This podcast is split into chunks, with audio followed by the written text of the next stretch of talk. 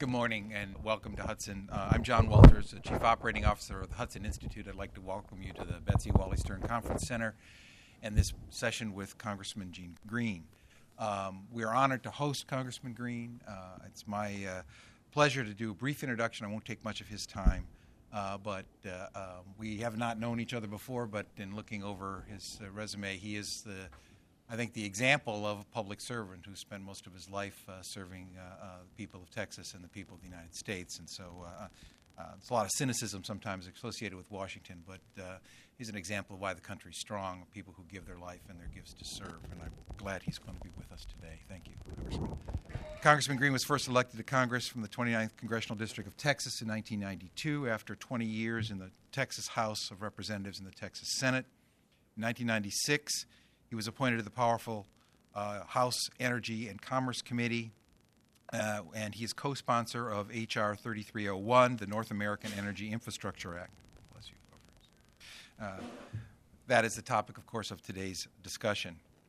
Uh, he introduced this bill last fall and was reported out of committee on May 8th. Congressman Green is a native of Houston. He holds a degree in business administration from the University of Houston. He attended Bates College of Law uh, at the University of Houston and was admitted as a member of the Texas State Bar in 1997. After Congressman Green makes some brief remarks, he will uh, join uh, our Hudson Senior Scholar, Chris Sands, for a dialogue on the bill and include some questions from you in the audience.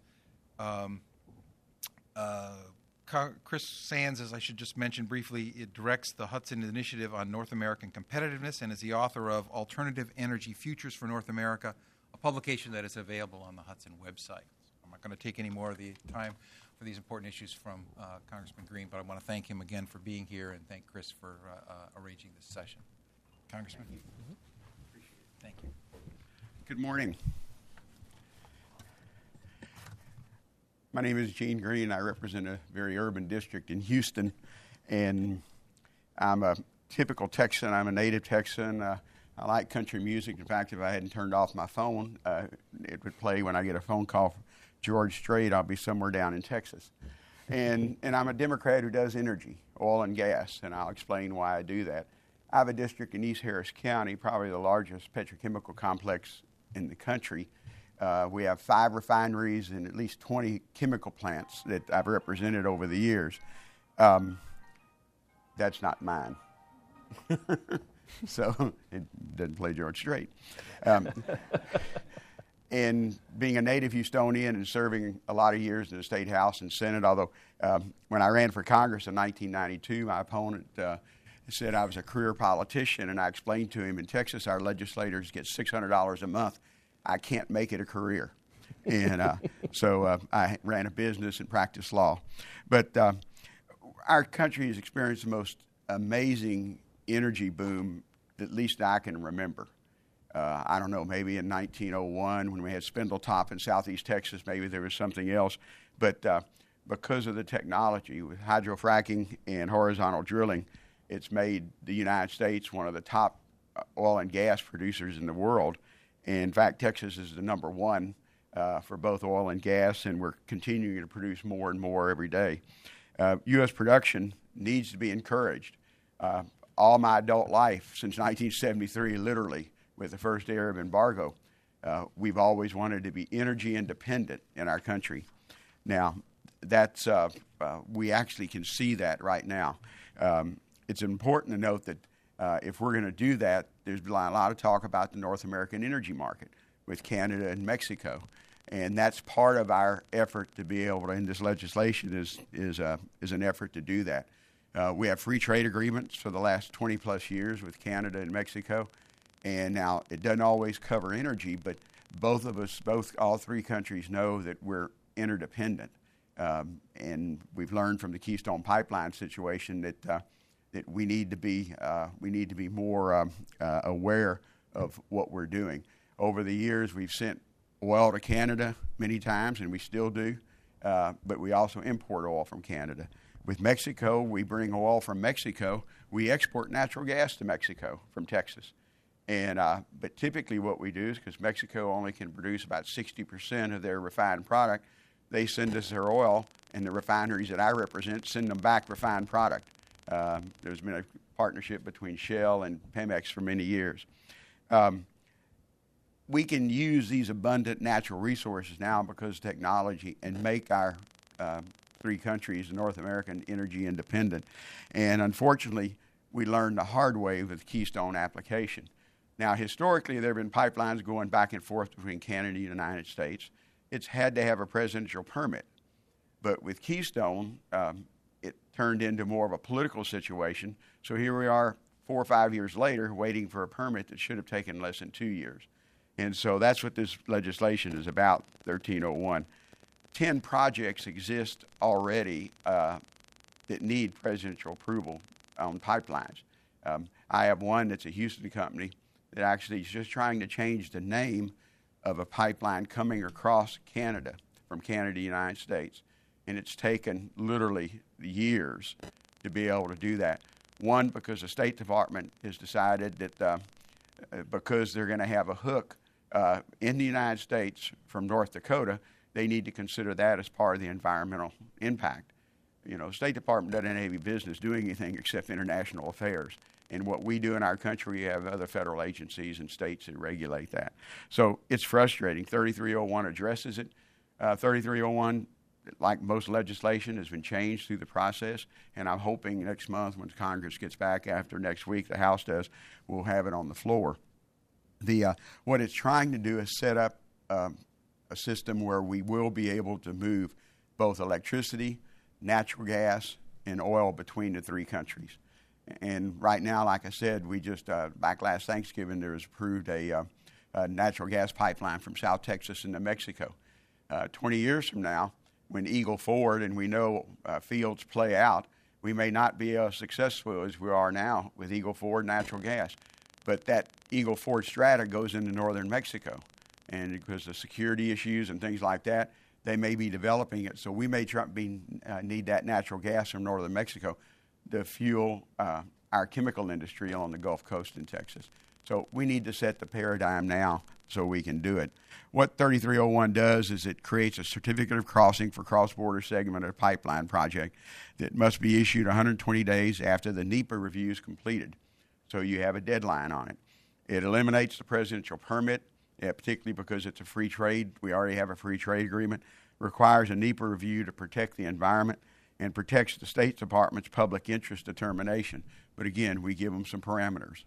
And it has been frustrating because um, that pipeline, we actually have uh, uh, a lot of Cushing, Oklahoma. Those of you who don't um, know about energy, Cushing is kind of like the uh, inside the Beltway for oil from all over the United States. It's a gathering place. And uh, we already have, because of uh, they've been two, one pipeline, two, maybe three on the board now but we have one that's already draining Cushing of their oil because their pipeline capacity uh, wasn't there, but now we have it. Uh, but we still need to have that pipeline from Canada down to Cushing, and that cross-border permit uh, needs to be done. So, uh, but in my frustration is right now I can put a thousand-car train on a track in Edmonton and send it across the border without any permit. But if I want to build a pipeline, I have to have a presidential permit. Uh, it used to be it was a State Department permit because President Obama in 2011 said it was his decision, uh, so it becomes a presidential permit. Um, but that's the frustration. If you can move that substance, why punish a more efficient uh, method? It, it, doubles the cost of that oil to put it on a tank car than it does putting it through a pipeline. And as we know recently, the safety, not that pipelines are, uh, pipelines are the safest way to move any kind of product um, and um, and it can still be the same way. But um, but with that, that's what this bill is supposed to do, and I'll be glad to try and answer any questions. And and again, thank you for inviting me. Sure, absolutely, please.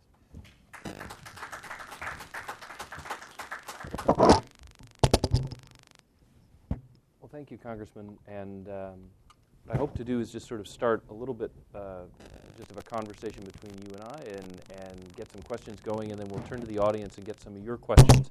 Maybe I'll, I'll catch some of the ones you're thinking of right now, but uh, I have the, the, good fortune of having looked at the bill a little bit. Um, you mentioned Keystone both at the beginning and the end of your remarks. Is this, in a lot of ways, a, a, a, Keystone response. We've seen other responses from Congress on the delays over Keystone, either consciously or unconsciously in terms of building support for it. Well, I think we would need this legislation even without Keystone, mm. because, like I said, there are 10 other permits if we were going through the same process we had. This is the first time in the last few years we've had this much difficulty getting cross-border permits. Uh, like I said, there was one approved from natural gas from Texas to Mexico, um, and uh, it was right before Thanksgiving. And it took a little longer, but it wasn't a problem. Keystone, I guess, because it's becoming a political issue, and and I watched it. I'm a Democrat, and I understand the pressures on on the president and all of us. Um, starting in 2011, the president was going to run for reelection. The environmental community made it their end all, the be all, and they were picketing the White House in the fall of 2011 literally 24 7. So the president took it on himself. Uh, I've talked to different Secretary of State, first uh, Secretary of State Clinton, and now uh, Secretary Kerry, but, um, but it's a presidential decision. And so this would set up a parameter, though. Again, we have free trade agreements with these countries. Why shouldn't we have the free flow of goods and not make the, how you move those goods the issue? That's, I think, something this bill attracts uh, some attention to that we haven't seen really the infrastructure. We've got this tremendous energy abundance now from the shale oil and shale gas revolution, which is really changing things. We still have to get it to consumers. How can you talk a little bit about the role infrastructure plays in really making the market work? Well, even in South Texas, between South Texas and Houston, we have infrastructure problems with not enough gathering stations, not enough compression stations, not enough pipelines. And if you tell me in Texas we don't have enough pipelines, I'd laugh because I've never not lived on a pipeline easement in Houston, Texas. And, uh, but even in Texas, we don't have the infrastructure we need. And if you look at the rest of the country, look at maps of the country, we can see whether it be from where the resources are in Canada uh, or other parts of the country. North Dakota, there's not a pipeline out of North Dakota. So we need to make sure that we also have the, the pipelines out of our, in our own country to be able to get that uh, product to the market whether it be natural gas to heat or cool our homes. We don't heat ours in Texas very often, but uh, we do use it a lot for cooling. But, but also to the market where we have a chemical industry, and natural gas is a feedstock for the chemical industry. Well, I think a lot of Americans think of the U.S. still as an energy importer, but with this growth in production, we'll start looking at least at, at some exports. We can export already to Canada and Mexico, as you mentioned in your, your remarks. How important do you think exports will be in changing the way the energy industry operates and, and, and the importance of the energy industry to our economy? Well, I think we'll see exporting of natural gas sooner. Mm-hmm. Uh, the Department of Energy and has approved uh, seven permits, and I think they have 15 left, although there's permits uh, uh coming on board every day to export LNG. Most of them will be in the Louisiana, Texas area. Mm-hmm. Uh, there's been one the, on the East Coast at Chesapeake Bay and one in Oregon. Uh, but we have the product in our area, and so I think you'll see most of those. The first one will be Cheniere. It's a Houston company that actually has their facility on the Louisiana side of the Sabine River. But if you go down the coast, uh, right across from them, Exxon and Qatar has a facility on the Sabine, the Texas side of Sabine. It's on the list. Uh, Brazos Port or, or uh, Freeport have already been issued a permit. Um, Corpus Christi, Matagorda, uh, Port of Brownsville. I'm going to be at the Port of Brownsville next week to doing a symposium on LNG export. So we're going to see a lot of that. We're producing more natural gas in our country than we can use. Uh, there's also discussion about exporting crude oil. Since 1973, we've had a prohibition of exporting crude oil from the United States. Now, there are exceptions, and the president's allowed it, um, mainly to Canada. Yeah. And, um, and, but there's a um, way you can do that right now. We're still importing about 30 or 40 percent of our crude oil we need, but our problem is our mix. What's coming out of Texas now, particularly in Midland, Odessa area and Permian Basin, is lighter sweet crude. Most of the refineries in our area in the 90s retooled to handle heavier importing crude. And in our area, it's Venezuelan crude. So the plants were, you know, $2 billion was at that time the cost of engineering uh, making a refinery handle heavier crude. Now we have uh, this lighter sweet, and the refineries are still um, geared up to do heavier crude. So we may end up exporting, um, you know, lighter sweet crude, which brings a higher dollar on the market. Mm-hmm. Uh, but right now we have a way to do it under the presidential permit, and the president's talked about it. And so I think we ought to see it first. I, I have a, the five refineries, I have an Exxon and Shell who don't mind exporting crude oil because they're also producers. But I also have three other ones uh, Lyondell, which is a sole uh, refining company, it's really a chemical company, Basell Lyondell. Um, and they buy theirs on the open market. Valero, the biggest uh, um, refiner in the country, uh, they, they don't produce it, they just buy it. So they're concerned about raising the price of their feedstock uh, for their refiners. The other one is the first time uh, Petrobras, Brazil uh, oil company, bought a refinery in our country, and they have one in our district that they retooled and brought it up to standards, and, and it's a really uh, modern refinery. But again, it's handled uh, the heavier crude. I, I want to ask about electricity because you know I thought it was very interesting that you included power lines uh, and and really electrical infrastructure as well in the bill. Canada has a lot of hydropower, but which we could import. Mexico has a huge demand, which could perhaps use surplus electricity. But it seems to me that the other piece of this, going back to 2007 when we had the big Northeast Midwest blackout, is uh, is reliability and the and the interconnections in the grid. Why did you include electricity in the bill, and, and, and do you think that is in some ways as important as the other pieces? Oh, I think in the Northeast particularly, it's important as, as the other pieces. It's just not an oil and natural gas bill because in the Northeast there is a lot of cross-border connections for electric power, and I think we'll see that even grow more with the demand on both sides of the border. So we want to make sure that we have a structure that's with a, uh, with a neighbor like we have with Canada, a good friend, free trade agreement, um, that we can move electricity back and forth across the border. If they have a problem in Canada, we can send it to them, and same with us. So, and that will someday happen in Mexico and along the border between, particularly in Southern California and the urban areas along the border. But right now, there are some uh, discussions about doing electricity on the border with Mexico. It's mostly product. It's mostly uh, crude oil, or not crude oil, but natural gas now. The Keystone debate sort of framed environmentalists as anti-infrastructure in some ways because of this big project, but with electricity infrastructure that allows you to perhaps bring electricity in to smooth out what wind and solar might not be doing at a particular time of the day or the year with new modern pipelines that have less leakage. There you know we have a lot of aging infrastructure as well. Do you see this bill as, as contributing in a positive way on the environment as well um, and maybe possibly winning some support from committed environmentalists? Well i'm not so sure. It's um, it's an issue that uh, I think the environmental community made a decision, you know, a few years ago, um, based on Keystone, and not necessarily considering right. electricity or even natural gas, because the more we switch to natural gas, the cleaner, the less uh, carbon we're emitting into the atmosphere, and that's happening no matter what we do, just because of the cheap price of the natural gas. And you know, again, we're going to send it to Mexico. Mexico has some of the same problems of uh, they need electricity generation, and um, and if, you know we'll sell them the natural gas so they can do it. Uh, but I think the environmental community made this a big political issue, and now how do you step back from it? It is tough. I mean, uh, particularly since you mentioned natural gas, the role that natural gas could play in addressing climate change for the U.S. It's already substituted for a lot of our coal-fired uh, electrical plants. Do you see this sort of leveraging in a positive way for the president's climate change agenda if, if we were able to get adequate infrastructure for natural gas? Well, I think Congress ought to address climate change. Obviously, the cap and trade paradigm is not going to work politically or I think uh, nationally. So, uh, but I think Congress needs to do things that would lower our carbon footprint. We're already doing it. In fact, the United States is emitting less carbon now with a larger population. And a lot of it's based on our more efficient cars, but also that we're we're having fuel switching. We're going to natural gas instead of coal. Now, I don't, well, we do have coal in Texas. It's lignite. And my Pennsylvania friends say we burn dirt and call it coal.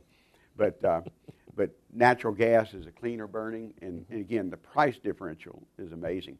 And when you have, it's not just limited to Texas and Louisiana or the typical energy producing states. You see what's happening in uh, eastern Ohio, Pennsylvania, uh, potentially in New York if they ever issue a permit and uh, you know to be able to shift that to where you'll see even uh, even in the more urban areas of the Northeast. You know, we're, we're so geographically central in North America. This is like no other region in the world. The infrastructure that bu- is built or not built in the U.S. really will determine the fate of Canada and Mexico's you know, potential for reaching markets in, in a powerful way.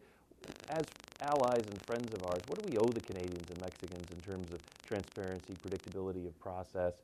Or is this really not about the foreign interests? We have to put Americans first and, and do this for our, ourselves.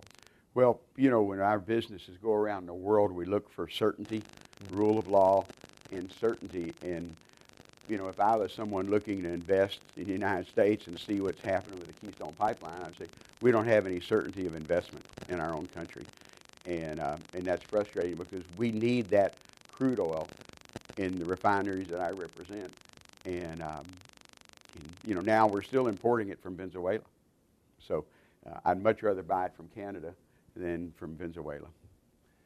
It's interesting because you mentioned one of the big things we talk about in, in discussing infrastructure generally, roads and other things, is the increasing reliance on P3, public private partnership, yeah. where the private sector finds the capital, they're the ones who bring the technology and the know how and the project management, and government really is responsible for maybe right of way, but also permitting. And the inefficiency of permitting process in so many ways, in so many areas, increasingly a deterrent to that P3 hope that we have that we can get good infrastructure without it all coming down to your fiscal, uh, you know, pocketbook. Well, when you think about our infrastructure, highways, waterways, railroads, uh, pipelines, pipeline, pipelines does not take one dime of public money. Now, waterways, believe me, I represent the Port of Houston. We're always looking for Corps of Engineers to you know, we want to go to 50 foot like everyone else does, so it'll take a partnership between the federal government and our local uh, government.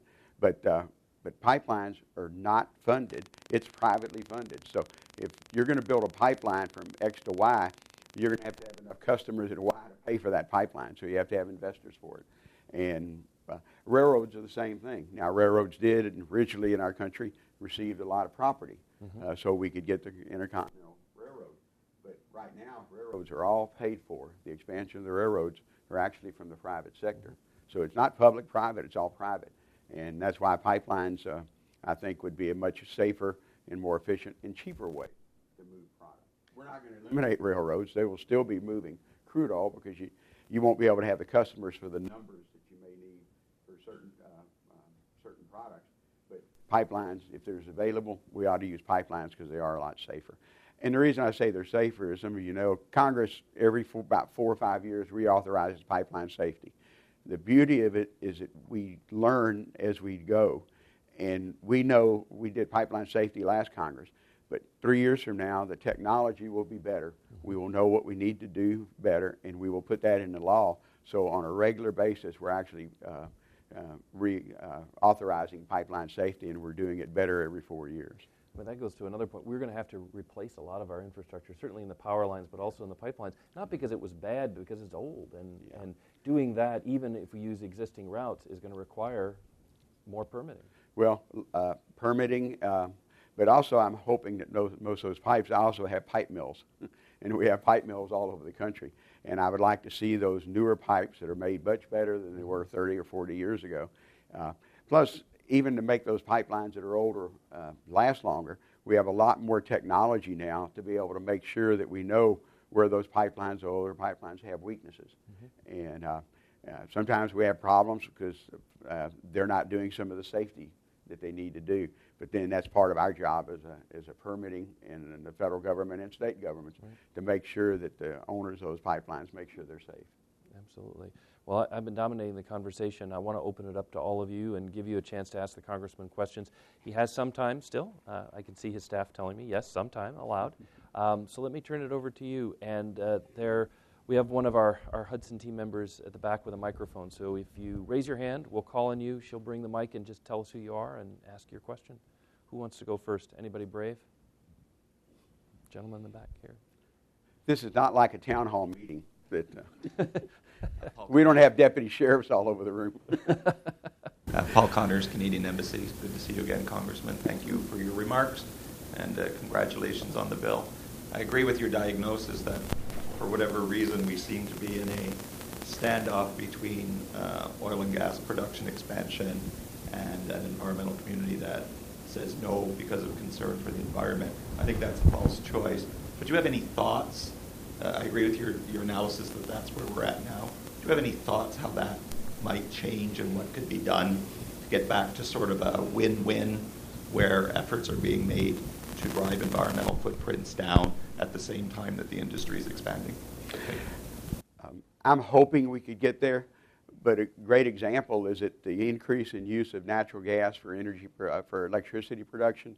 Um, we are reducing our carbon footprint, but I don't think the environmental community recognizes that, or, or they don't want to, because all over the country they're uh, leading efforts to prohibit fracking, uh, making it much more difficult.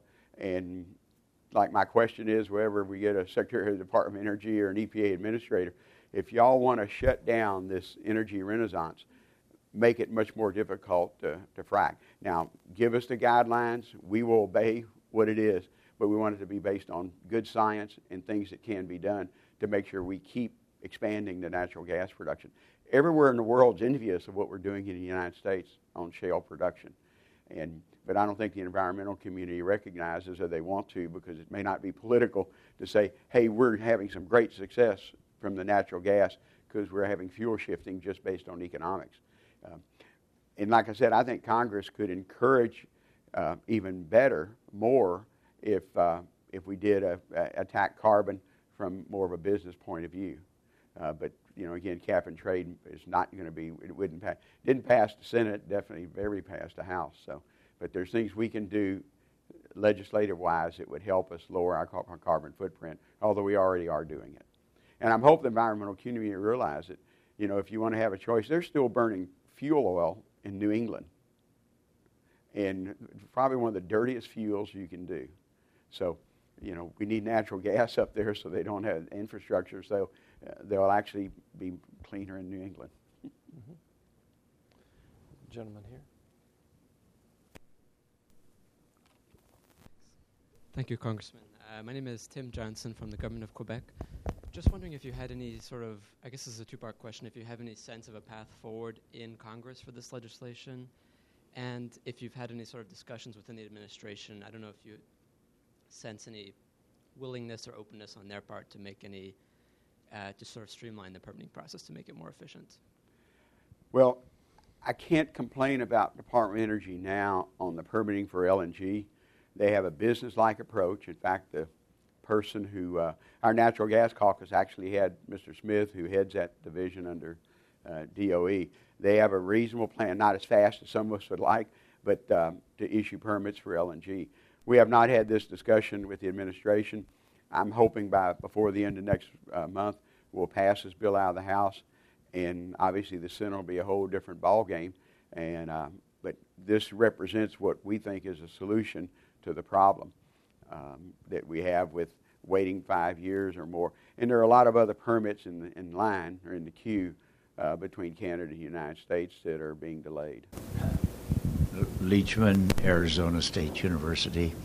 Uh, I have heard a claim, and I don't know how well it's substantiated, and that is that uh, the oil that would be going down the uh, pipeline uh, is a higher carbon emission when burned than other oils, and that was an objection.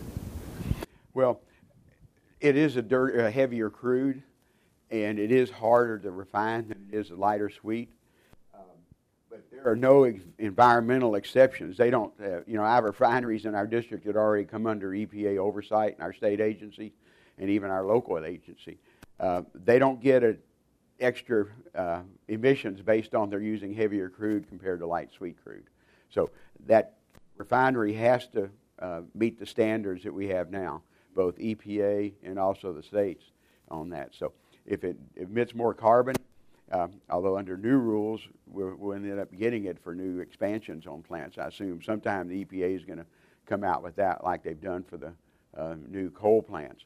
But um, but it's you know it's something that can be manageable we can control that if you know, once we get. Uh, but we need to have some certainty on what it's going to do, and give us some time to be able to capitalize, be able to expand uh, uh, those plants. That's the other thing. There was um, something you mentioned in the in your remarks about the NEPA process, and that hasn't changed. You're still allowing a NEPA uh, review, or, or, or are you altering that in some way? Well, we have a NEPA review in the bill, and that was one of the last amendments on it. Um, every federal agency that has permitting process, Department of Transportation, uh, under this bill has the National Environmental Policy uh, Act authority to invoke, you know, an environmental review. Uh, we actually specifically put it in the bill. I didn't really think originally the State Department should do that. I think it ought to be an agency that's permitting that pipeline along other areas because it's hard to find a pipeline, particularly cutting across the United States, that doesn't have some type of a Department of Transportation or a Corps of Engineers requirements because they cross over public waterways, they cross over federal land, um, you know. So, but uh, we actually put it in the bill that there would be a NEPA process that would, with the, actually at the cross the border. But my concern is I don't want the State Department deciding what we're doing in continental United States. That's the Department of Energy. We only need one agency to do that. State Department ought to worry about the, the border crossing, and Department of Energy if it's the interest of the United States. Uh, but right now we're seeing the Department of State actually expanding some of their jurisdiction that, that um, I don't feel comfortable with. Absolutely. Plus, I'm not on foreign affairs. I'm on energy and commerce. And, and we have Department of Energy. We don't have the State Department. Excellent. Um, other questions, comments? Dan?